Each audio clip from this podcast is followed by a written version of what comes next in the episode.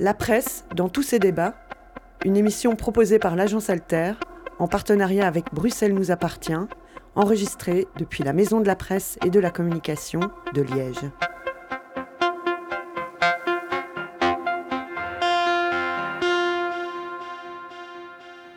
Bonjour et merci de nous rejoindre pour ce débat consacré à la presse dans tous ces débats, mais aussi dans tous ces états.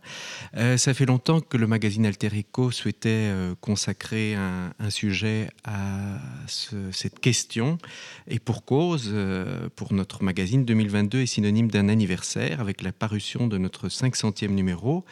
Et à cette occasion, la rédaction a amorcé une réflexion sur son identité, si chaque mois nous nous efforçons de nous demander pourquoi on écrit tel ou tel article, sous quel format, pourquoi consacrer un dossier à tel ou tel enjeu, euh, il nous faut aussi pouvoir nous arrêter, nous regarder dans le miroir et du haut de nos 26 printemps, 500 numéros, nous poser cette question existentielle et essentielle du qui sommes-nous, mais aussi après quoi et pourquoi euh, courons-nous.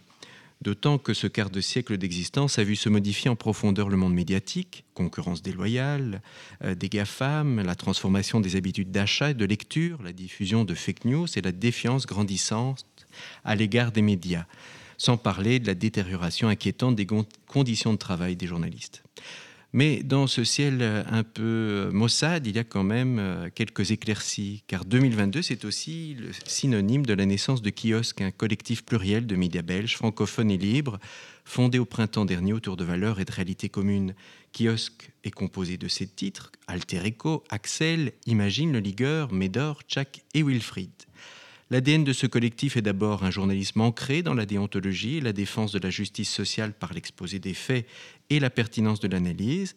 Au quotidien, ces titres de presse réalisent avec humilité mais exigence et conviction un travail d'intérêt général qui nourrit le débat public. Et pour y parvenir, chacun fait un pari, celui de l'alliage entre investigation, analyse en profondeur, reportage de terrain, et pour ce qui concerne notre revue Alterico, en étant au plus proche de celles et ceux qui vivent les inégalités. Alterico fait du journalisme social, mais le journalisme social est-il une espèce médiatique en voie de disparition? On peut s'en inquiéter si l'on regarde les productions des médias généralistes qui diversifient peu leurs sources, qui pensent d'en haut, oubliant parfois de tendre le micro à toute une frange de la société. Dès lors, comment enrichir le débat démocratique si certains médias oublient de porter la voix des exclus, de ceux qu'on ne veut pas voir et entendre, mais aussi de décrypter et analyser les mécanismes inhérents à la création de ces inégalités? Autant d'aspects que nous allons aborder euh, pendant ce débat avec nos invités. Sabine Planet, vous êtes rédactrice en chef d'Axel, Hugues Dorzé, rédacteur en chef d'Imagine demain le monde. Et je vous propose, ben, pour commencer, c'est une question c'est un peu une arlésienne hein, pour les médias, mais d'évoquer à la fois les réalités économiques et l'indépendance journalistique. Il y a aussi parfois de la part du, grand public beaucoup de fantasmes là-dessus. Euh, mais dans vos médias respectifs, Comment vous conciliez ces doubles contraintes entre à la fois, pour dire simplement, vendre euh, votre magazine, avoir le plus de lecteurs possible, et d'autre part, conserver aussi l'ADN de ce qu'est le journalisme, c'est être indépendant de toute influence, et notamment commerciale et autres. Sabine ben donc, Merci beaucoup, merci pour euh, cette invitation. Euh, nous, Axel, pour l'instant, donc Axel Magazine, c'est un magazine féministe. Euh, qui existe depuis 1998. Donc nous aussi, on en est presque au quart de siècle. Je pense que c'est le cas de nous tous réunis autour de la table.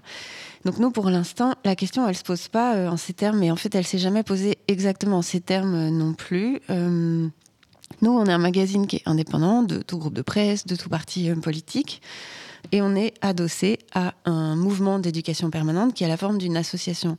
Et je pense que ce sera intéressant d'y revenir tout à l'heure quand on réfléchira aussi à la façon de peut-être refaire le lien entre euh, les citoyens, les citoyennes et les médias. Je pense qu'il faut aussi penser à la gouvernance et aux structures qui sous-tendent les médias. Et je crois que la question de d'avoir euh, un intérêt commercial est une vraie question qu'il faut se poser. Nous, en tous les cas, on est adossé à une ASBL avec notre indépendance journalistique. Et cette, euh, cette, association, qui est Vie Féminine, qui est donc ce mouvement d'éducation euh, permanente féministe, euh, on en partage les valeurs. On en partage certaines pratiques, certaines façons de faire, certaines façons d'être avec les personnes avec lesquelles on est en contact, les témoins, les expertes qui pour nous sont en fait toujours les mêmes personnes. On ne fait pas forcément cette distinction. Donc pour nous, enfin, la survie économique, c'est pas une tension entre. Euh, je, je, pose pas la. Comment dire je, C'est pas une tension en fait avec l'indépendance journalistique. Je peux tout à fait comprendre que ça puisse être le cas, le lien avec les annonceurs, voilà la, survie euh, de la nécessité de devoir vendre dans un contexte dont aussi je pense qu'on va avoir euh, l'occasion de parler aujourd'hui. Nous, peut-être, euh, ce qui se pose plus, c'est tout simplement notre survie tout court, pas forcément la survie de notre indépendance. Et bien sûr, euh, il y a la question du manque de financement. Nous, dans notre cas, la question du manque de, de, financement à 100% du décret de l'éducation permanente, la, difficulté euh, d'obtenir des aides à la presse, le fait qu'elles soient plafonnées. Ça, je pense qu'on aura encore une fois l'occasion d'en reparler aujourd'hui. le prix du papier, voilà, qui sont effectivement des, des, choses auxquelles on est confronté et qui nous mettent en difficulté. Et donc les questions qu'on se pose, c'est plutôt euh, qu'est-ce qu'on fait? Est-ce qu'on répercute ça sur euh, notre lectorat? Euh, Ou est-ce qu'on peut avoir de la marge de manœuvre dans notre budget, mais on ne va pas se poser la question de notre indépendance journalistique enfin, voilà, je, dis ça parce que c'est vrai que je pense que c'est une question pertinente. Et en même temps, nous, à Axel, notre façon d'y réfléchir, c'est pas en, la pensant en tension, en fait. C'est pas une tension entre survie économique et indépendance journalistique. Il n'y a aucune négociation avec l'indépendance journalistique. Et, vous, Hugues, euh, vous aussi, vous voyez pas ça comme une tension Néanmoins, ça reste une, contrainte. Il faut quand même vendre du papier euh, euh, si on veut avoir des lecteurs. Oui, tout à fait. Donc, merci pour l'invitation.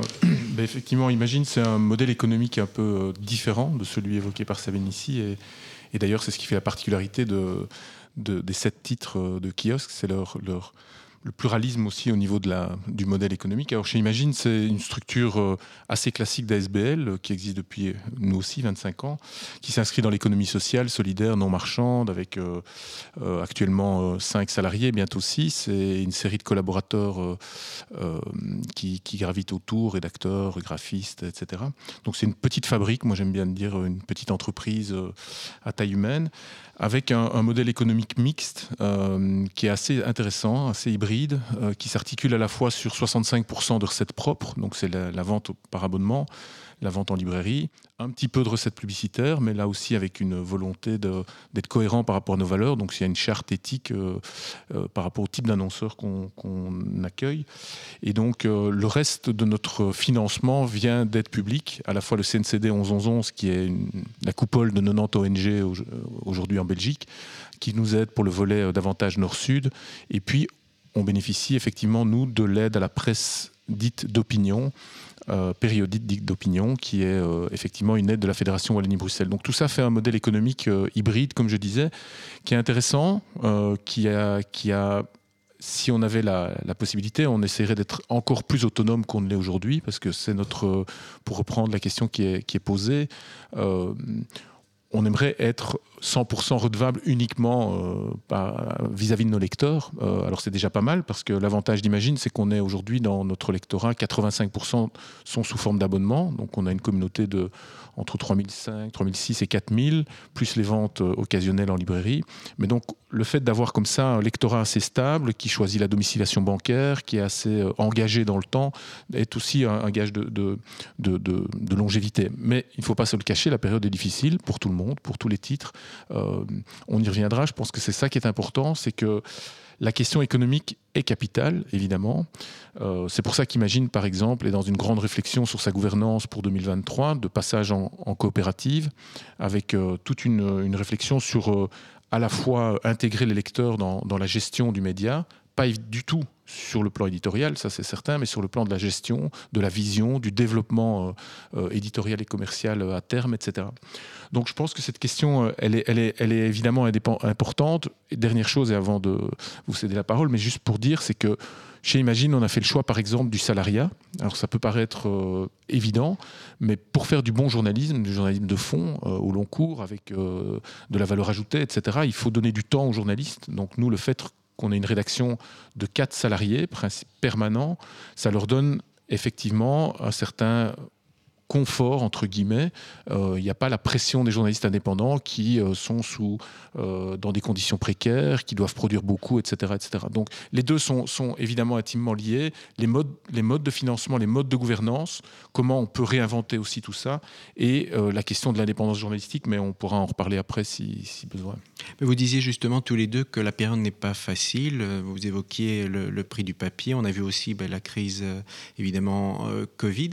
Est-ce que euh, ce contexte pèse-t-il pour innover? Apparemment, si je vous entends, il y a quand même une réflexion. Donc, cette période, même si elle n'est pas facile, ça pousse aussi à changer dans les rédactions la manière aussi de fonctionner. Oui, bah, juste effectivement, la période Covid a été évidemment très dure pour tout le monde. Fermeture de librairies, euh, perte d'habitude de lectorat, euh, euh, culte de l'écran et, tout, ce tout, ce qui va avec. Donc il faut aussi redépasser un peu cette crise conjoncturelle et puis vient se superposer après d'autres crises de l'énergie, du papier, etc., etc.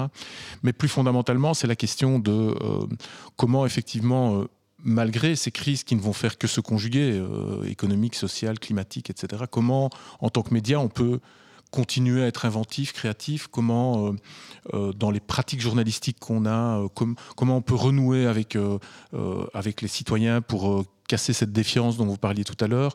Et tout est, imbriqué. Donc, euh, je pense que c'est à la fois une grande opportunité.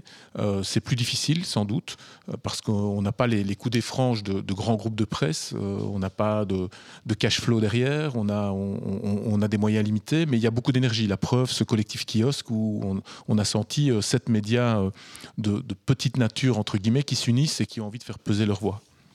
Et pour vous, Sabine, aussi, la période est, source aussi d'innovation euh, Oui, je partage tout à fait le constat d'Yves par rapport aux difficultés euh, traversées. Nous, à Axel, le Covid a été vraiment un, rouleau compresseur et en même temps, euh, de nombreuses crises peuvent surgir des, des innovations aussi. Donc nous, on est une toute petite rédaction et on sortait un magazine mensuel en étant en télétravail, confiné. Moi, j'avais, ma fille était, était, toute petite. Euh, c'était vraiment des conditions assez apocalyptiques. Donc, on, sortait non seulement le mensuel, mais en plus, on avait un traitement redoublé en fait de l'actualité, euh, notamment avec notre regard euh, féministe sur sur l'actualité, parce que il nous semblait que c'était nécessaire et que personne ne le faisait en tout cas à ce moment-là, au, tout début de la crise du Covid, avec notamment l'engagement des couturières, euh, etc. Nous, on a, vraiment senti notre responsabilité journalistique à traiter ce sujet. Donc, la journée, on essayait de survivre au confinement et de sortir le mensuel. Le soir, la nuit, le week-end, on faisait le traitement web et le traitement de l'actualité, parce que nous, on est moins un magazine d'actualité, euh, puisqu'on on, a ce rythme, bon, qui est maintenant un rythme bimestriel. C'est uniquement sur notre site internet, voilà, qu'on traite de l'actualité. Donc, ça nous a poussé à aller à aller réaliser davantage ce traitement euh, qu'on faisait un petit peu moins auparavant. Et ça nous a énormément questionné sur euh, notre propre mode d'organisation, sur euh, notre, notre rythme, en fait, tout simplement, les besoins des lectrices. Donc, on a fait une grande enquête de lectorat à la sortie de la crise. Euh, qui nous a permis de constater que nos lectrices étaient tout à fait prêtes en fait à ce qu'on passe en magazine bimestriel. Donc maintenant, on ne paraît qu'une fois tous les deux mois. On a un plus grand nombre de pages. Ça nous laisse aussi plus de temps pour faire des sujets beaucoup plus en profondeur que ce qu'on faisait euh, auparavant, où on était limité par le nombre de pages et puis on était aussi sous l'eau en permanence, noyé par le rythme du bouclage mensuel avec euh, notre petite équipe. Donc ça, ça a permis de de faire naître des innovations dont, en fait, bien sûr, les racines étaient déjà euh, présentes, mais ça, ça les a probablement mises davantage en lumière et ça nous a aidé à, passer à l'action, en fait, parce que je pense que comme beaucoup de personnes, euh, beaucoup d'entreprises, beaucoup d'associations, on s'est dit, on va pas revenir à la normale, euh, ça n'a pas tellement de sens, mais qu'est-ce qu'on peut faire une fois posé un certain nombre de constats? Et nous, notre façon d'essayer d'aller de l'avant, c'était ce changement de rythme pour nous aider à y voir un peu plus clair et un peu plus loin, développer euh, les contenus euh, un peu d'actualité, mais aussi à notre façon, pas comme les autres, mais comme nous, on trouve juste de le faire par rapport à là où on est, aux paroles qu'on porte, aux histoires qu'on veut visibiliser, et aussi développer des formats euh, plus intimes, comme typiquement le format du podcast. Et ça, c'est vraiment le fait d'avoir vécu cette crise confinée et d'avoir changé certaines habitudes qui nous a fait, nous aussi, évoluer. Mais bien sûr, une période de crise, c'est difficile, même en termes de, de qualité. Comment faire une enquête au long cours, comment rencontrer les témoins dans des, en étant euh, à distance, euh, en n'ayant pas cette relation humaine forte qui fait aussi la qualité de nos papiers. Oui, ça a posé, ça a posé beaucoup de questions, mais il y a beaucoup de réinvention aussi. Et comme tu disais, je trouve très justement beaucoup d'énergie. Beaucoup d'énergie. Et je vous propose d'entendre aussi une autre source d'énergie, c'est celle de Médor, avec le témoignage de Quentin Orphalis qui nous évoque, eux, à la fois le modèle économique qu'ils ont choisi, mais aussi les réalités qu'ils rencontrent. Donc en fait, le collectif Kiosque n'est pas uniquement en train de dire il faut plus d'aide à la presse pour la presse alternative euh, et les médias qu'on représente. C'est une demande en fait d'un soutien et d'une reconnaissance du monde politique sur d'autres formes de journalisme. Euh, et donc nous, on représente non seulement, je pense, et je peux parler, je pense, pour tous les médias qui sont membres de kiosques, des voies alternatives, des voies de réflexion alternatives, aussi des manières de faire du journalisme qui sont aussi un peu différentes, euh, avec du temps plus ou moins long, des méthodes graphiques, des méthodes de narration différentes. Donc tout ça, évidemment, ça enrichit. Et quand on se dit que dans kiosque, on est déjà 6-7 médias euh, à proposer finalement euh, sur des angles de société très différents, des contenus très différents, des manières de traiter l'information très différentes, pour des publics aussi très différents, avec des niveaux de spécialisation, etc. Je pense que c'est quand même assez important de reconnaître au niveau du politique cette richesse-là. Après, la question, c'est comment est-ce qu'il l'appuie? Alors évidemment, l'argent, ça aide toujours, mais il peut y avoir d'autres formes d'appui. Et en gros, euh, est-ce que euh, nous, on est plus précaire qu'avant? Je dirais, euh, on a créé Médor parce qu'on se sentait précaire comme indépendant. C'était les premières discussions en 2012, 2013. donc ça fait presque dix ans maintenant. Euh, un magazine comme Médor bah, fait qu'on est effectivement mieux payé comme indépendant qu'on le serait euh, dans pas mal d'autres médias. C'est pas du tout encore euh, l'idéal parce qu'on se rend compte qu'en fait il nous faut des objectifs de vente. il faudrait qu'on vende beaucoup plus en fait pour être vraiment encore plus à l'aise dans nos baskets. Et donc c'est aussi toute une réflexion de se dire est-ce qu'on est, nous, en tant que médias, arrivés, en fait, parfois, à une espèce de plafond de ce qu'on peut atteindre Est-ce qu'on répond aux envies ou aux questionnements, etc., de personnes qui ne nous lisent pas ou, euh, et qui auraient potentiellement envie de nous lire? Est-ce que les gens sont encore intéressés de lire de la presse sous cette forme-là ou pas? Est-ce que... Voilà, donc il y a une vraie réflexion de fond à avoir, en fait. Je pense que c'est toujours le truc de... Il faut... Effectivement, c'est bien, je pense, de toute façon, d'être soutenu euh, pas uniquement financièrement, et de trouver des manières finalement aussi pour que les citoyens soutiennent. Le monde est un spectacle, il nous faut des miracles, des meurtres, des amants et des enterrements. Chantons les marionnettes, les princes des manchettes, que l'on anoblira grâce à la caméra les tournées rotatives pour les âmes sensitives. À tout cœur et à tout sang, à la prochaine je descends. Le métro chante sa chanson grise. Je n'ai pas trouvé de place assise. Il me faut pour te dire le coup une histoire à dormir debout. Et de retour euh, pour ce débat dans de la presse, dans tous ces, débats, euh, on a évoqué la question euh, des finances et de l'indépendance, mais aussi le, contexte actuel qui est propice à, l'innovation malgré les difficultés. Il y a aussi un aspect, un enjeu démocratique, c'est de nourrir le débat public avec une, vraie question qui s'est posée effectivement avec la crise Covid, mais qui est plus large et, plus ancienne, c'est de savoir aussi comment restaurer la confiance euh, entre euh, qui lie les citoyennes, les citoyens et les journalistes. Est-ce que euh, on est aujourd'hui dans un contexte en Belgique francophone d'une concentration, je veux dire, des médias généralistes traditionnels Kiosque euh, essaye aussi de se faire entendre dans ce, je dire, ce concert, euh, essaye de faire entendre sa voix auprès des politiques, mais aussi, je pense, euh, des lecteurs et du public. Est-ce que, selon vous, pour restaurer cette confiance, c'est aussi de, ben, préserver, sauvegarder la, diversité de la presse dans toutes les, les possibilités qu'elle a aussi? Hugues bah, effectivement, ce phénomène de concentration, puisqu'on sait du côté francophone, euh, il n'y a plus que deux grands groupes de presse principaux, euh, avec euh, évidemment tout ce qui va avec, c'est-à-dire les médias qui sont aux mains de financiers principalement, avec des économies d'échelle qui sont menées ça et là, des synergies entre rédactions, la mutualisation de certains services, etc. Le risque, évidemment, à terme, c'est une forme de perte euh, progressive d'identité euh, des médias et de pluralité aussi des titres. Ça, ça peut être posé. Euh, je crois que quelque part, c'est important de, continuer à avoir un, écosystème qui soit le plus vivant possible, qu'on ait des, des, médias qui aient une âme, qui soient d'intérêt général, bien sûr, qui puissent pratiquer la déontologie, qui puissent pratiquer un journalisme varié. On pourra en parler plus tard, parce qu'il n'y a pas qu'une seule forme de journalisme pour combler cette, cette, défiance à laquelle on assiste. Mais je crois qu'effectivement, ce, phénomène de concentration de la presse mainstream d'un côté, de l'autre, l'émergence et l'inventivité de, de, plus petits titres comme les nôtres, ben, je trouve, est, est sain pour une démocratie et nécessaire, indispensable. C'est ce qui nous anime au sein du collectif Kios d'ailleurs. Euh, parce que, alors ça ne veut pas dire évidemment que tous les confrères et consoeurs euh, qui travaillent pour des, médias euh, appartenant à des grands groupes ne sont, pas des. Bien entendu, ça reste. ce n'est pas une mise en cause du travail qui est mené, mais, plutôt du, système économique dans lequel on est. Alors on n'est pas encore la France ni les États-Unis, mais là-dessus, il y a effectivement une tendance à vraiment à, tenir à l'œil parce que je pense que les citoyens, quand on voit le nombre de titres de presse qui existaient il y a 20, 30, 50 ans et aujourd'hui, euh, il y a vraiment eu une diminution au fil du temps.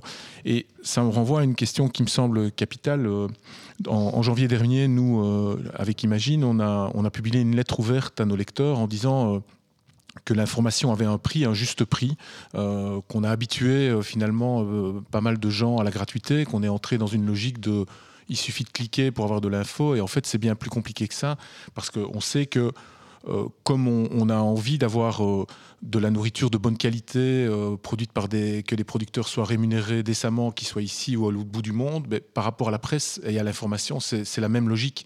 la question du juste prix, de la valeur de l'information, et on sait combien elle est importante. Pour produire de l'information de qualité, je le disais tout à l'heure, il faut du temps, il faut de l'intelligence, il faut du recul, il faut des moyens donnés aux journalistes, il faut qu'ils soient bien rémunérés, etc. Et donc, pour que les lecteurs nous suivent dans cette démarche-là, euh, il faut qu'ils acceptent aussi de payer, entre guillemets, euh, le, bon prix de l'information. Et ça, c'est un enjeu, à mon avis, capital pour les années à venir. Et justement, par rapport à, la diversité, euh, ben, vous, avec Axel, vous l'incarnez peut-être euh, plus que d'autres aussi cette diversité. On sait par exemple, euh, c'est un secret pour personne, que dans les écoles de journalisme aujourd'hui, ce sont majoritairement euh, des filles et on ne les retrouve pas forcément dans les rédactions et notamment, j'imagine que il y a là aussi un enjeu pour maintenir cette confiance, surtout à l'heure actuelle, de maintenir, ces, de sauvegarder, de maintenir cette diversité. Oui, tout à fait. Quand on pense à la presse et à la façon de la soutenir, on peut penser au niveau macro, on peut penser au niveau politique, mais on peut aussi penser au niveau micro, qui est tout aussi politique en fait, et qui est comment est-ce qu'on peut survivre en étant journaliste aujourd'hui. Et nous, une, des paroles qu'on a envie de porter, parce que oui, c'est la façon dont on a été construite. On a été construite par des journalistes qui sont des femmes et qui sont principalement des indépendantes. Nous, on a malheureusement une petite rédaction salariée et la plupart de nos collaboratrices sont des euh, journalistes freelance et les femmes sont massivement les pigistes. Et effectivement, comme, comme tu le disais, euh, elles disparaissent en fait assez tôt euh, de la profession, bien qu'elles représentent la majorité des élèves dans les écoles, dans, dans les différents lieux de formation.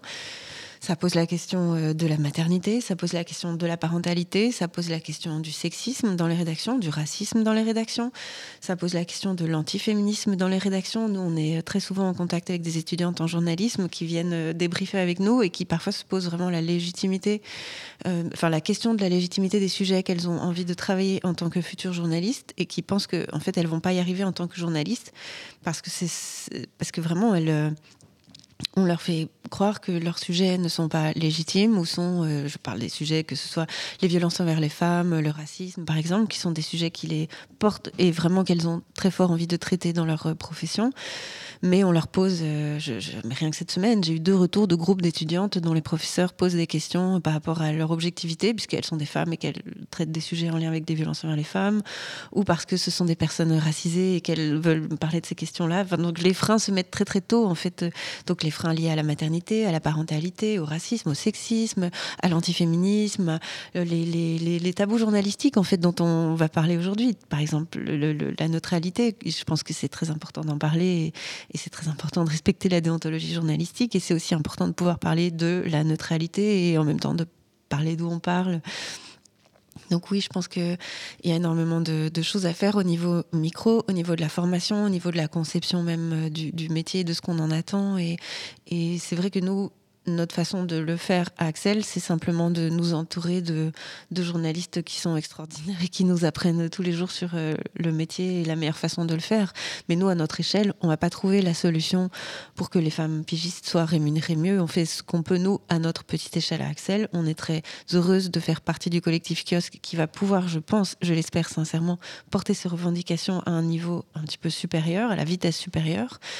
Euh, et, continuer à soutenir le travail de, chercheuses comme par exemple euh, Manon Libert, Florence Lecalme et euh, Lise Ménalque qui viennent de, publier un ouvrage extrêmement important sur être femme journaliste en Belgique aujourd'hui.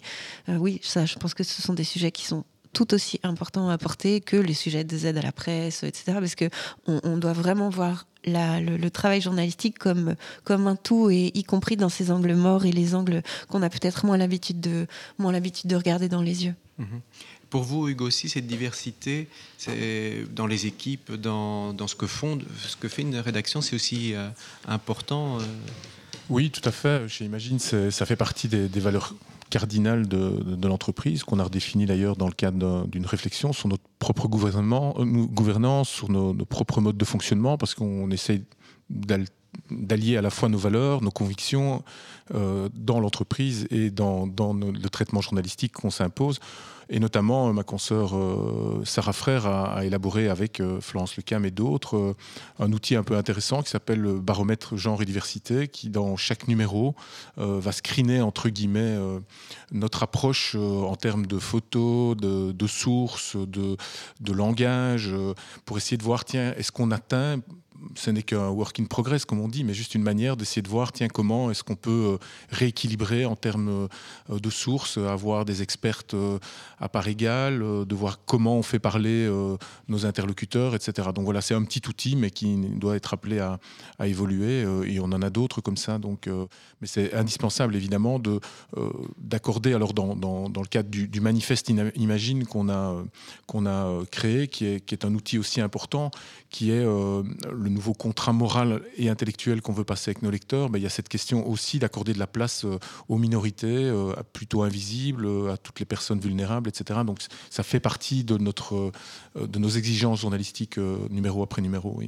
Et alors, un, autre aspect par rapport à, ce débat public, on voit aussi dans cette défiance, et on est aussi à l'heure euh, des fake news. J'imagine que dans les sujets dont, que vous traitez, vous, êtes aussi confronté à, ce phénomène de déformation de l'information. Euh, ben, la question est assez simple. Vous, comment vous expliquez finalement cette recrudescence Est-ce que c'est simplement dû aux réseaux sociaux ou est-ce qu'aussi, on parlait de la démocratie, mais c'est pas aussi un bruit de fond euh, aussi qui, de, remise en cause, tout simplement, de, notre démocratie? Mais euh, en fait, c'est un peu aussi vieux que l'invention de la presse, à mon avis, mais ça s'est amplifié euh, très, très fortement. Je me souviens avoir lu une, une phrase de Balzac qui disait si la presse n'existait pas, il, ne faudrait pas l'inventer. Euh, ça date du 19e siècle, donc il y avait déjà une défiance très forte. Euh, on était considérés comme des, proxénètes littéraires, des marchands de phrases, euh, selon les, chroniqueurs de l'époque. Donc il y, a, eu, je crois que les fake news ne sont que un élément finalement du nouveau contexte médiatique dans lequel on est, où on est à la fois à la course à l'info, l'info devient une marchandise, on, est dans une prolifération de nouvelles, 24 heures sur 24, à flux tendu, euh, et donc il y a, là euh, une consommation de plus en plus individualiste aussi euh, de l'information, un fossé qui, est grandissant entre un journalisme industriel, je dirais, et un journalisme plus artisanal d'un côté. Il y a la question aussi, de, j'en parlais tout à l'heure, du fait qu'on est habitué les gens à dire c'est gratuit, ça, il suffit de se baisser pour avoir de l'info, ce qui est faux. Et puis, évidemment, tous ces informédiaires, comme on les appelle, que ce soit les, les, GAFAM, que ce soit les réseaux sociaux, les moteurs de recherche, qui ne sont pas des médias, ils ne produisent rien, mais ils sont devenus omnipotents, omniprésents. Euh, et là-dessus, effectivement, nous, qu'est-ce qu'on pèse avec nos petits médias euh, de, de, kiosques? Mais il n'empêche, ce contexte-là, on doit pouvoir sans verser dans un corporatisme, à mon avis, sans être euh, sur la défensive en tant que journaliste, en disant c'est faux, c'est pas vrai, etc. On doit, on doit être partie prenante du débat qui est en cours, parce qu'à la fois, il y a un média bashing évident, on est, on est mis en questionnement tout le temps, toutes les études d'opinion montrent que, les, que la presse est, en permanence euh, euh, en crise de, de, légitimité, crise de, défiance.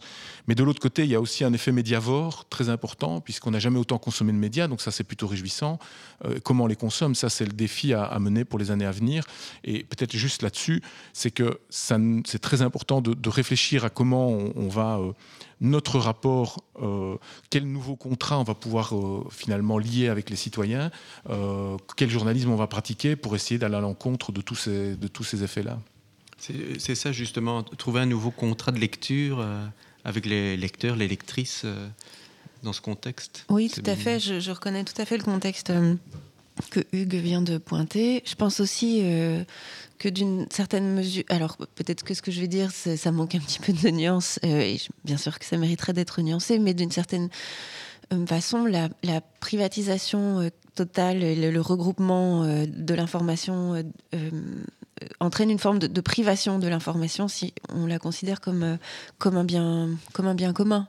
Et moi, j'aurais tendance à la considérer comme un bien commun. Voilà, c'est une position. Mais, et je pense que les lecteurs, les auditeurs, les téléspectateurs ne sont pas dupes. Euh, et, voilà, que ce soit les grandes manœuvres financières, la soi-disant neutralité dans le choix des sujets, la couverture de la crise Covid l'a montré. donc je pense que de la même façon qu'on ne se sent pas forcément représenté démocratiquement quand on regarde l'Assemblée, quand on regarde les parlements, quand on regarde les gouvernements, qui sont majoritairement composés d'une petite portion de la population. On peut très bien, très facilement, aujourd'hui en Belgique, ne pas se sentir du tout représenté. Je pense que de la même façon, on peut ne pas se sentir représenté par les médias. Les femmes représentent 9% des experts et expertes interrogés aujourd'hui en Belgique francophone dans les médias. Je pense que ce chiffre est absolument vertigineux. Et encore, ce ne sont que des expertes euh, blanches de peau comme moi. Enfin, il y a vraiment les, femmes, euh, euh, d'une façon générale, sont gommées de l'information, que ce soit les études du Global Media Monitoring Project ou les études de l'Association des journalistes professionnels le montrent très bien. Une femme sur deux à peu près disparaît de l'information en Belgique. Les femmes expertes ne sont nulle part. Les femmes qui sont pas blanches de peau ne sont nulle part aussi. Donc voilà, je pense qu'il y a vraiment des des, des, personnes qui sont perdues en fait pour l'information et, je pense que ça pose une vraie question démocratique. Est-ce que les médias, les médias ont un pouvoir? Bien sûr que les médias ont un pouvoir, mais quand on a un pouvoir, on a aussi une responsabilité qui va avec et qu'il faut et faut pouvoir regarder en face et qu'il faut pouvoir regarder dans les yeux. Donc euh, j'entends toute la réflexion autour des fake news et moi peut-être ma façon d'y répondre c'est mais qui est représenté dans la presse? Évidemment, si on ne raconte jamais ma vie dans la presse ou si je ne me sens pas du tout représentée dans les médias, est-ce que je peux encore leur faire confiance puisqu'ils me disent qu'ils représentent le monde? Je vous propose d'avancer euh, sur, cette question avec euh, le point de vue d'Yves Rézière du magazine Tchak. Alors, euh, pourquoi est-ce qu'il y a de plus en plus de fake news? C'est l'avènement des, réseaux sociaux bah, qui a permis à chacun de devenir son propre média, de balancer ses propres infos. Euh, à une, euh, parfois à une ampleur et à une vitesse vraiment mais exponentielle. Donc ça, ça, a fortement joué. Puis il y a peut-être aussi la multiplication des, des médias, tu vois, qu'on dit citoyens et ou qu'on présente comme alternatifs, mais qui ne sont pas toujours transparents sur leurs projets éditoriaux, sur les méthodes et les recettes qu'ils appliquent, et où ben, toutes les, balises sont, sont mélangées. Quoi. Et puis euh, voilà. Et puis je pense sincèrement qu'aujourd'hui tout est devenu compliqué et faire la part des choses aussi entre la communication et le journalisme, c'est vraiment très très compliqué. Euh, la communication aujourd'hui, pour bon nombre d'entreprises, et dont les multinationales, euh, revient à faire du, greenwashing. C'est des fake news, mais ils mettent en place pour ça des techniques.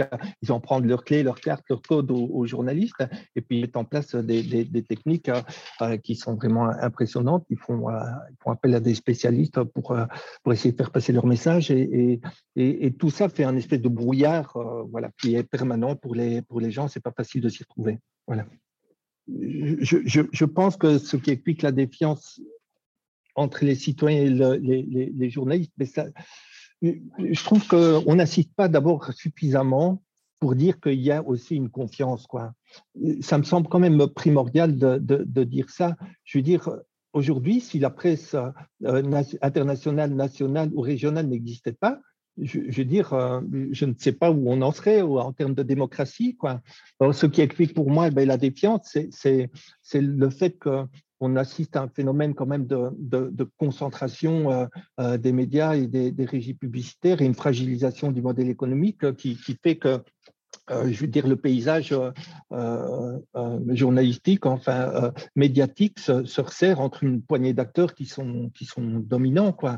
Alors en Belgique francophone, heureusement, bon, globalement, ça reste pour le moment des, patrons de presse, malgré l'épisode de Stéphane Moreau, de Netis et, du groupe L'Avenir. Euh, mais ce n'est pas le cas en France où, les, médias sont aux mains de, quand même d'industriels euh, et où on a une concentration terrible. Quoi. Et, donc, où se pose derrière aussi l'indépendance la, claire des, des, des, rédactions. Quoi.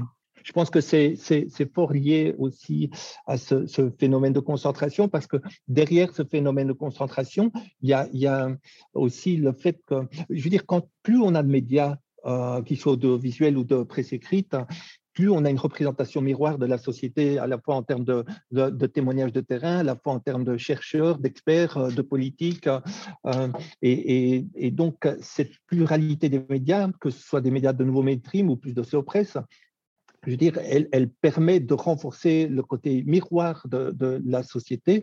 Et quand on renforce ce côté miroir, euh, quand les gens peuvent se reconnaître dans leurs médias, quand ils peuvent reconnaître leurs propos, leurs points de vue, euh, euh, eh bien, ça leur permet quand même d'avoir une, certaine confiance dans les médias.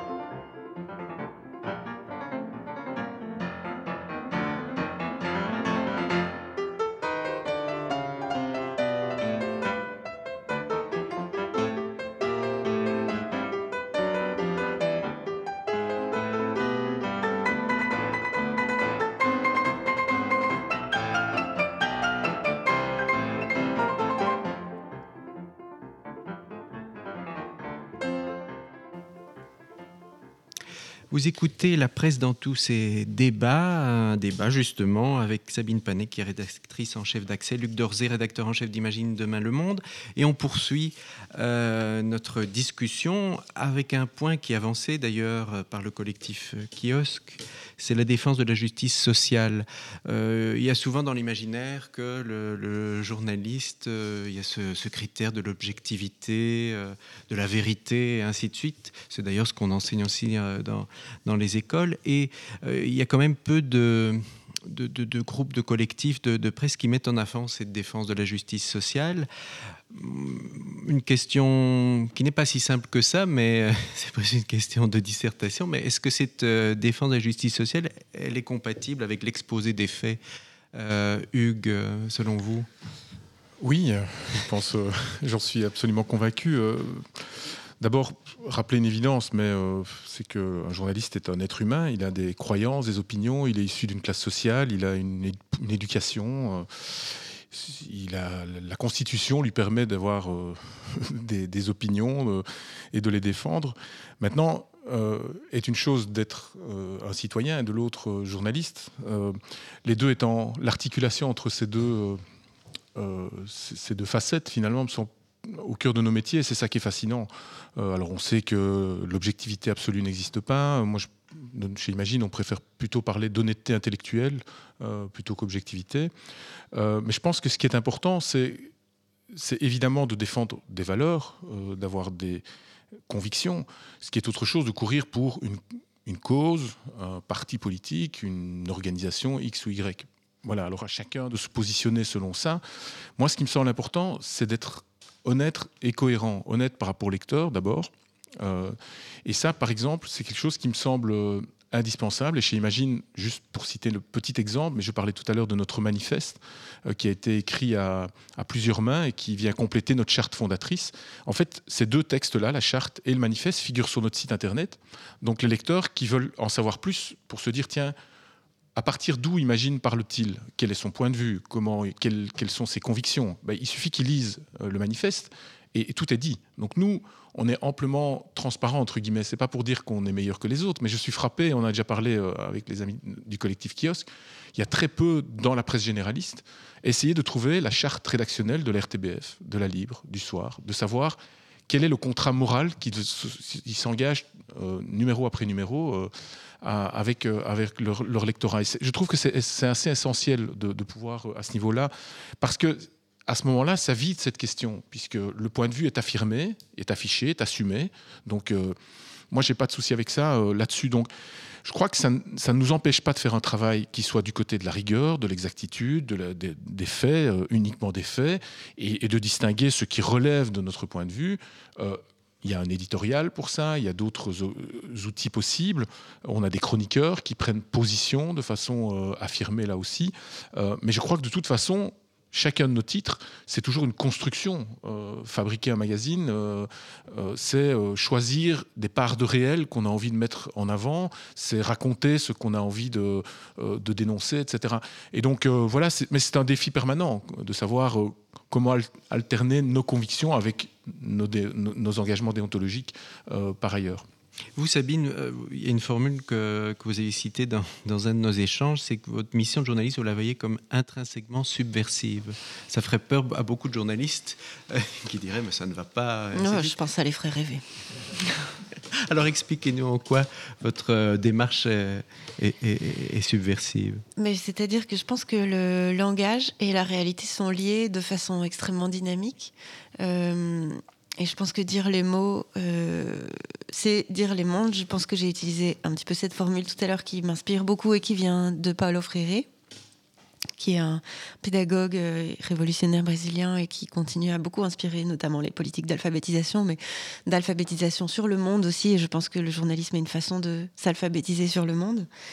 Et donc pour moi, dire les faits quand on est dans un rapport de force, c'est déjà être subversif. Et je crois que le monde est structuré par des rapports de force et que si on n'avait pas cette lecture sur les rapports de force qui traversent notre monde, il n'y aurait pas de propos politiques possibles et il n'y aurait pas de propos journalistiques possibles. Nous, les rapports de force qu'on arrive un petit peu à lire à Axel, parce qu'on est plus euh, outillé pour, euh, pour les apercevoir, mais je pense qu'il y en a aussi beaucoup qui nous échappent. Les rapports de force qu'on lit davantage que d'autres sont les rapports de force euh, les rapports de sexe, les rapports de classe, les rapports de race, entre guillemets, mais aussi commencer à lire les rapports euh, de force entre humains et vivants, humains et non humains. Enfin, voilà, je pense qu'il y a encore beaucoup de, beaucoup de choses à, beaucoup de choses à, creuser entre, entre les continents. Et donc, pour moi, dans ce contexte, oui, dire les mots, dire la réalité, c'est extrêmement subversif puisque cette réalité est structurée par des rapports de force et qu'on vit dans un monde où il y a euh, une culture du silence.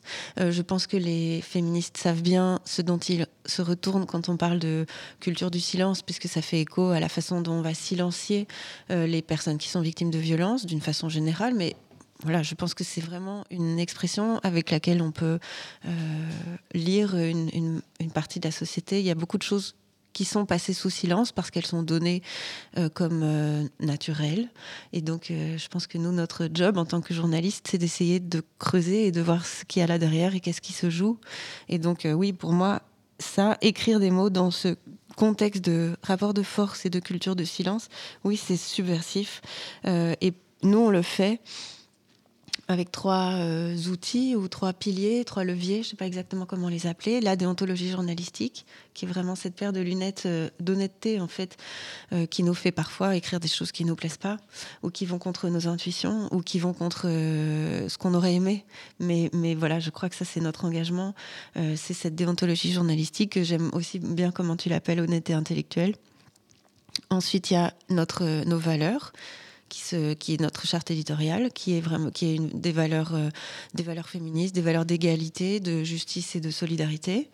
Et ensuite, il y a les pratiques, c'est-à-dire notre façon de travailler. Ça, c'est peut-être ce qui est le plus invisible, mais c'est aussi quelque chose que voilà, je profite de, de, cette émission pour euh, les visibiliser. Euh, la façon de faire du journalisme, pour moi, elle est tout aussi importante que le produit, euh, c'est-à-dire ce qu'on va finalement lire sur, dans un journal, sur un site internet ou ce qu'on va voir à la télé. Comment est-ce que ça a été fait depuis le début jusqu'à la fin dans les processus entre journalistes, avec les journalistes, avec les témoins, avec euh, toutes les personnes qui gravitent autour, par rapport aux, personnes qui vivent la même situation et qui vont lire l'article ou qui vont voir le reportage. Comment ces personnes vont être impactées? Est-ce qu'on a pensé à elles, etc. Nous, notre façon de le faire, c'est aussi, oui, de penser à, toute cette boucle, en fait, à tous ces chaînons euh, et d'essayer de, d'essayer de prendre dans la mesure du possible nos responsabilités par rapport à tout ce qu'on publie. Voilà. Je vous propose d'avancer parce que le temps, euh, le temps avance euh, et d'écouter à nouveau euh, Quentin Noirfalis de, de Médor qui revient aussi sur ce travail, ce, ce reproche qu'on fait parfois aux journalistes d'être trop engagés sur certains sujets. Beaucoup de gens sont revenus d'une espèce de journaliste entièrement objectif euh, qui verrait les choses euh, depuis euh, une espèce de panoptique où en fait il a conscience de tout. Je pense qu'on parle toujours de quelque part. On parle de notre situation sociale, on parle de notre expérience, de nos études, de notre vécu sociologique et aussi de nos centres d'intérêt. mais après, on a quand même de toute façon des réflexions comme citoyens. Et après, le journalisme, c'est quand même, de un, pour moi, ça reste quand même un contre-pouvoir qui est efficace alors qu'il a beaucoup perdu en crédibilité ces 20 dernières années, après un passage au web euh, très compliqué, etc. Une ouverture du flot de l'information par Internet qui évidemment a tendance à brouiller les cartes, mais ça reste un artisanat avec des règles. C'est pas une profession protégée dans le sens où il faudrait dire des choses parce qu'on aurait tel ou tel diplôme, mais c'est une profession où en fait il y a des règles, il y a des manières pour le faire, et qu'à la fin il y a quand même le but, c'est que la société soit meilleure. Alors après, on peut avoir différentes manières d'imaginer comment est-ce que la société est meilleure. Bah, L'idéal, c'est effectivement qu'on vive dans une société qui soit plus égale, plus égalitaire à tout niveau, euh, avec moins de fossés de richesse, avec euh, effectivement sans doute, euh, même si notre travail n'est pas de faire respecter les lois, mais de pointer à un certain moment quand tel ou tel acteur est en, défaut par rapport à, à, la loi. Et idéalement plutôt des acteurs qui sont des personnes du côté d'une forme de puissance, oui faire la démarche de s'intéresser à un sujet, parce que très souvent, en fait, c'est aussi un des problèmes, c'est que les journalistes maintenant n'ont plus le temps d'être spécialisés dans leur sujet, ils sont obligés d'aller, surtout les freelances, d'aller à gauche, à droite. Euh, mais dans l'idéal, moi, la vision que j'ai du métier, c'est que justement, on connaît très très bien un sujet, et à un certain moment, on est capable de pouvoir, par ce qu'on publie, par ce qu'on diffuse, par ce qu'on recherche, euh, travailler à l'amélioration de quelque chose. Euh, et donc pour moi, c'est déjà la définition de ce que c'est euh, d'être engagé. Et on peut être engagé sans spécialement euh, défendre une orientation politique claire sur un dossier. Et alors ensuite, après, je pense qu'il y, a quand même clairement une mission de prise de conscience sur, sur des aspects qui ne sont pas du tout couverts dans la société.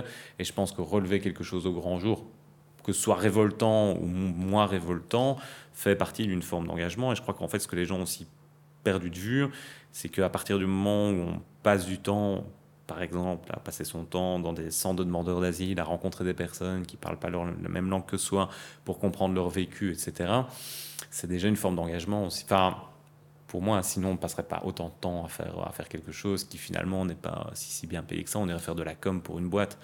Et, euh, je pense qu'il y, y, a quand même quelque chose enfin, qui est assez... Euh, qui est assez basique, c'est que le journalisme n'est jamais aussi bon que euh, quand il est en train de révéler euh, une forme d'injustice ou quand il est en train d'essayer de soulever quelque chose qui à un certain moment va toucher à la vie des citoyens. Euh, ça va de l'affaire Netis, c'est pas que des gens qui finalement euh, se mettent des frais de réunion dans la poche. C'est aussi des gens qui utilisent de l'argent du contribuable qui pourrait être utilisé autrement en fait.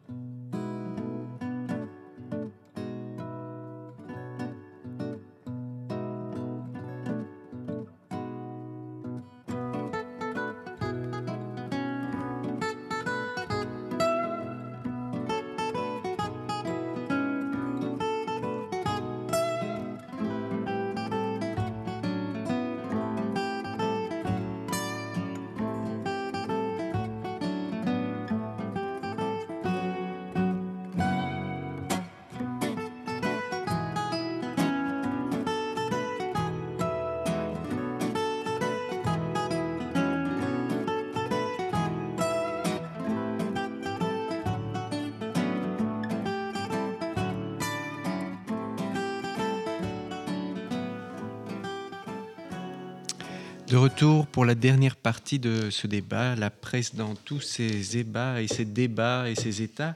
Euh, une dernière question euh, avant d'écouter le témoignage de, Martine Van de Meulebroek, une journaliste indépendante. Mais euh, on, parlait à la fois de, de, confiance avec les citoyens, les citoyennes, de défense sociale. Est-ce que vous trouvez actuellement qu'il y a une place suffisante dans la presse belge hein, et pas seulement dans, vos médias euh, respectifs pardon, pour décrypter, analyser les, mécanismes inhérents à la création euh, des inégalités Souvent, c'est mêlé dans euh, la rubrique sociale, mais ça veut tout dire et ça veut rien dire, j'ai l'impression, dans, les médias traditionnels.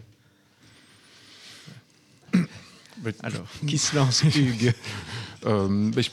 Oui et non, je dirais. Il y a, parce que tout à l'heure, je parlais de, la nécessité de renouer euh, des nouvelles formes de médiation, euh, une nouvelle forme de, contrat avec les, citoyens. C'est pour citer notre consoeur Anne-Sophie Novelle qui a écrit ce, livre et ce documentaire Les médias, le monde et moi, qui rappelle qu'en fait, euh, pour précisément être au plus près du réel, ce qui est un peu notre volonté à tous et à toutes, c'est d'être des observateurs les plus acérés, les plus aussi informés.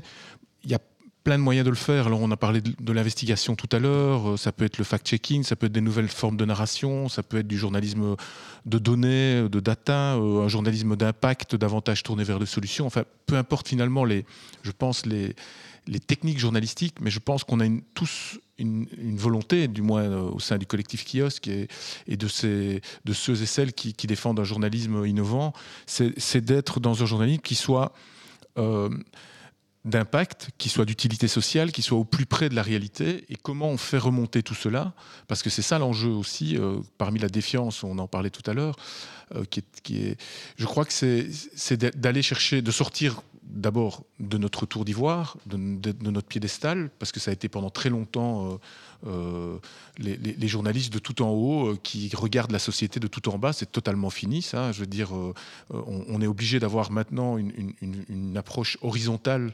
au plus frontale, je dirais, de, confrontation avec le réel, parce qu'on sait qu'aujourd'hui, les crises, elles sont, elles sont sociales, elles sont écologiques, elles sont démocratiques, etc., etc. Donc elles se conjuguent. Donc moi, je pense qu'il y a trois choses pour sortir. C'est un, la première, c'est interconnecter au maximum les problématiques, ne plus être dans euh, une logique de silo euh, se dire que la politique, l'économie, l'écologie, comme si c'était euh, des, espèces de, compartiments, c'est faux. Maintenant, aujourd'hui, tout est dans tout, toutes les crises se, conjuguent et s'interpénètrent. la deuxième chose, c'est que je pense qu'il y a cette nécessité d'humilité de la part des journalistes, de plus en plus, Sabine en parlait tout à l'heure, d'être au plus près des plus vulnérables, et ils sont de plus en plus nombreux parce que la crise sociale s'aggrave, parce que le, fossé est, très inquiétant, et donc on a un devoir journalistique de ne plus parler uniquement euh, de la classe dominante, mais aussi des dominés, des oubliés, des invisibles. Enfin, on peut discuter longtemps sur les, mots. Et, la dernière chose, je crois qu'on a, euh, pour y arriver, inventé des techniques nouvelles.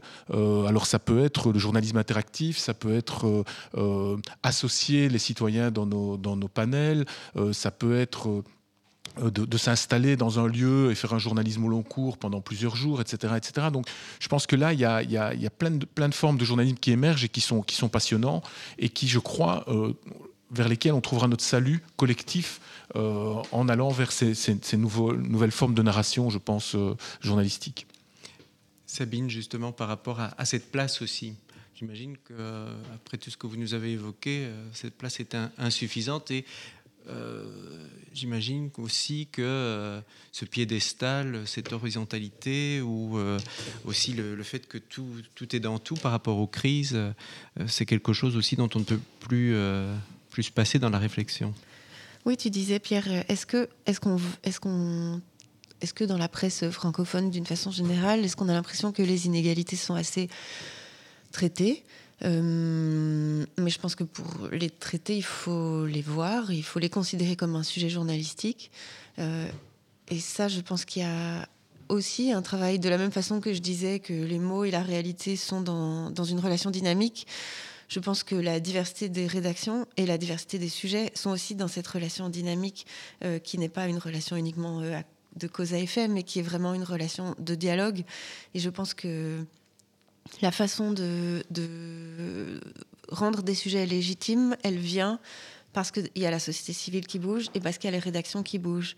Pour vous donner un exemple très simple, j'ai l'impression, moi je suis euh, française, je vis en Belgique depuis euh, une quinzaine d'années maintenant, et donc j'ai toujours un regard sur la presse française et sur la presse belge, et j'ai l'impression qu'à la suite du mouvement MeToo qui a eu euh, à partir de 2017, que certains sujets en lien avec les violences envers les femmes ont pu faire la une des médias en France, et que ça, c'est un changement auquel j'assiste il y a encore 10-15 euh, ans, c'était inimaginable d'imaginer, euh, de penser que Le Monde ou Libération euh, allaient faire leur une sur des sujets en lien avec l'inceste, par exemple. Et ça a eu lieu plusieurs fois ces dernières années. C'est à la fois parce que la société civile c'est mobilisé et qu'il y a une lame de fond, mais aussi parce que les rédactions ont changé de l'intérieur et que dans l'intérieur de ces grandes rédactions, il y a des journalistes extraordinaires. D'ailleurs, c'est marrant parce que quand je pense à elles, j'ai des frissons qui me traversent les chines, qui ont fait un boulot de dingue pour, que, pour faire en sorte que ces sujets soient légitimes. Et donc, euh, oui, est-ce qu'on veut voir les inégalités? Pour moi, c'est à prendre dans, ces deux bouts-là. Euh, et je pense que ça va aussi avec, euh, faire en sorte que ces sujets soient légitimes, ne soient plus relégués aux pages famille, buzz euh, ou aux pages judiciaires, mais que ce soit des sujets politiques, des sujets sociaux. Tu disais tout à l'heure euh, sujets sociaux et en même temps, est-ce que, enfin, beaucoup de sujets en lien avec les inégalités ne sont même pas au stade d'un sujet de société. Quoi, c'est plutôt relégué euh, en fin des pages et la plupart encore aujourd'hui des personnes non blanches que tu vois, elles sont dans les pages sport. Bon, voilà, je sais pas si c'est vraiment très. Voilà, je pense que vraiment il y a encore énormément de travail à faire. Mais je, pense que certains sujets sont devenus plus légitimes à être en une des grands médias, y compris des médias mainstream, parce qu'à l'intérieur de ces médias, il y a des humains et des humaines qui travaillent et qui prennent les choses à cœur et qui ont envie vraiment que ça bouge. Et j'ai encore l'impression qu'on a une marge supplémentaire de progression en Belgique pour dire les choses comme ça. Euh, mais je, pense qu'il y a aussi énormément d'alliés euh, au sein de rédactions euh, à se faire et, que parfois on a intérêt à progresser, à progresser ensemble. Et notre façon peut-être à nous de concevoir euh, la presse indépendante euh, à kiosque. Elle doit encore euh, être énormément discutée collectivement et, en même temps on avance avec cette mainstream, on se construit pas contre elle, on se construit simplement pour nous par rapport à là où on est nous, avec notre lectorat depuis 25 ans pour nos trois titres et depuis longtemps aussi pour les titres qui composent ce collectif et la presse mainstream est là et, rendre les sujets des inégalités euh, légitimes, c'est pas juste chez nous, c'est vraiment oui un travail collectif qui doit se faire et et mes mots euh, sont allés un petit peu plus loin que le fil, je pense, de ta question. J'en suis, j'en suis désolée. C'est très bien, ça nous permet d'avancer et même de, clore tout doucement ce débat en, écoutant justement sur cette place suffisante dans la presse belge le témoignage de, Martine Van de Meulebroek, qui est journaliste indépendante, mais qui a été longtemps une plume du journal Le Soir. Euh, ben, elle évoque son expérience et son parcours. La place marginale du social dans les médias a, selon moi, toujours existé. Au début des années 80, le social n'était même pas un sujet. Au soir, on suivait les, interlocuteurs sociaux, mais tout le reste, tout ce qui touchait à la pauvreté, à l'associatif, à la toxicomanie, euh, ou que sais-je encore, bref, le social au sens large, ça n'a jamais intéressé personne. Sauf quand il y avait une actualité particulière qui pouvait faire l'objet d'un reportage ou d'un micro-trottoir.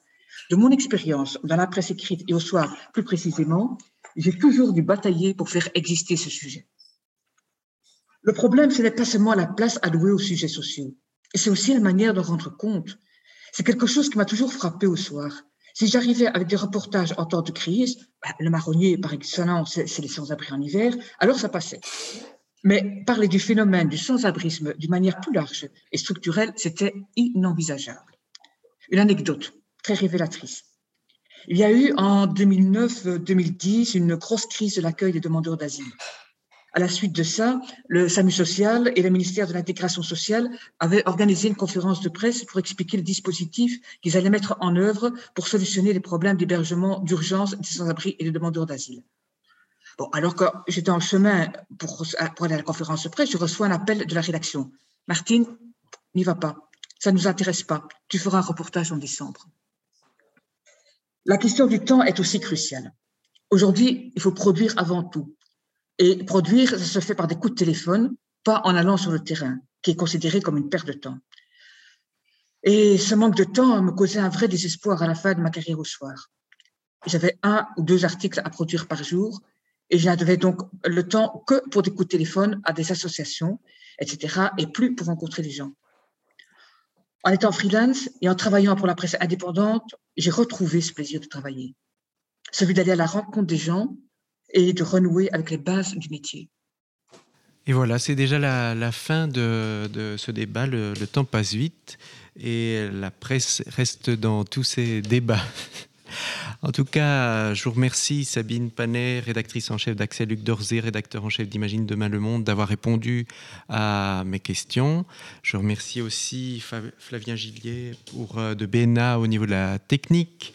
Euh, Marie-Ève Merckx qui a coordonné, cette, euh, cette, émission et a réalisé les capsules que vous pouvez bientôt retrouver sur le site d'alterico.be, ainsi que l'intégralité de ce débat. Et ben, quant à nous, on se retrouve euh, bientôt pour un prochain débat de la rédaction d'Alterico. Ce sera après l'été et le sujet concernera les inégalités scolaires. À bientôt et merci. La presse, dans tous ces débats, une émission proposée par l'agence Alter en partenariat avec Bruxelles nous appartient, enregistrée depuis la Maison de la Presse et de la Communication de Liège.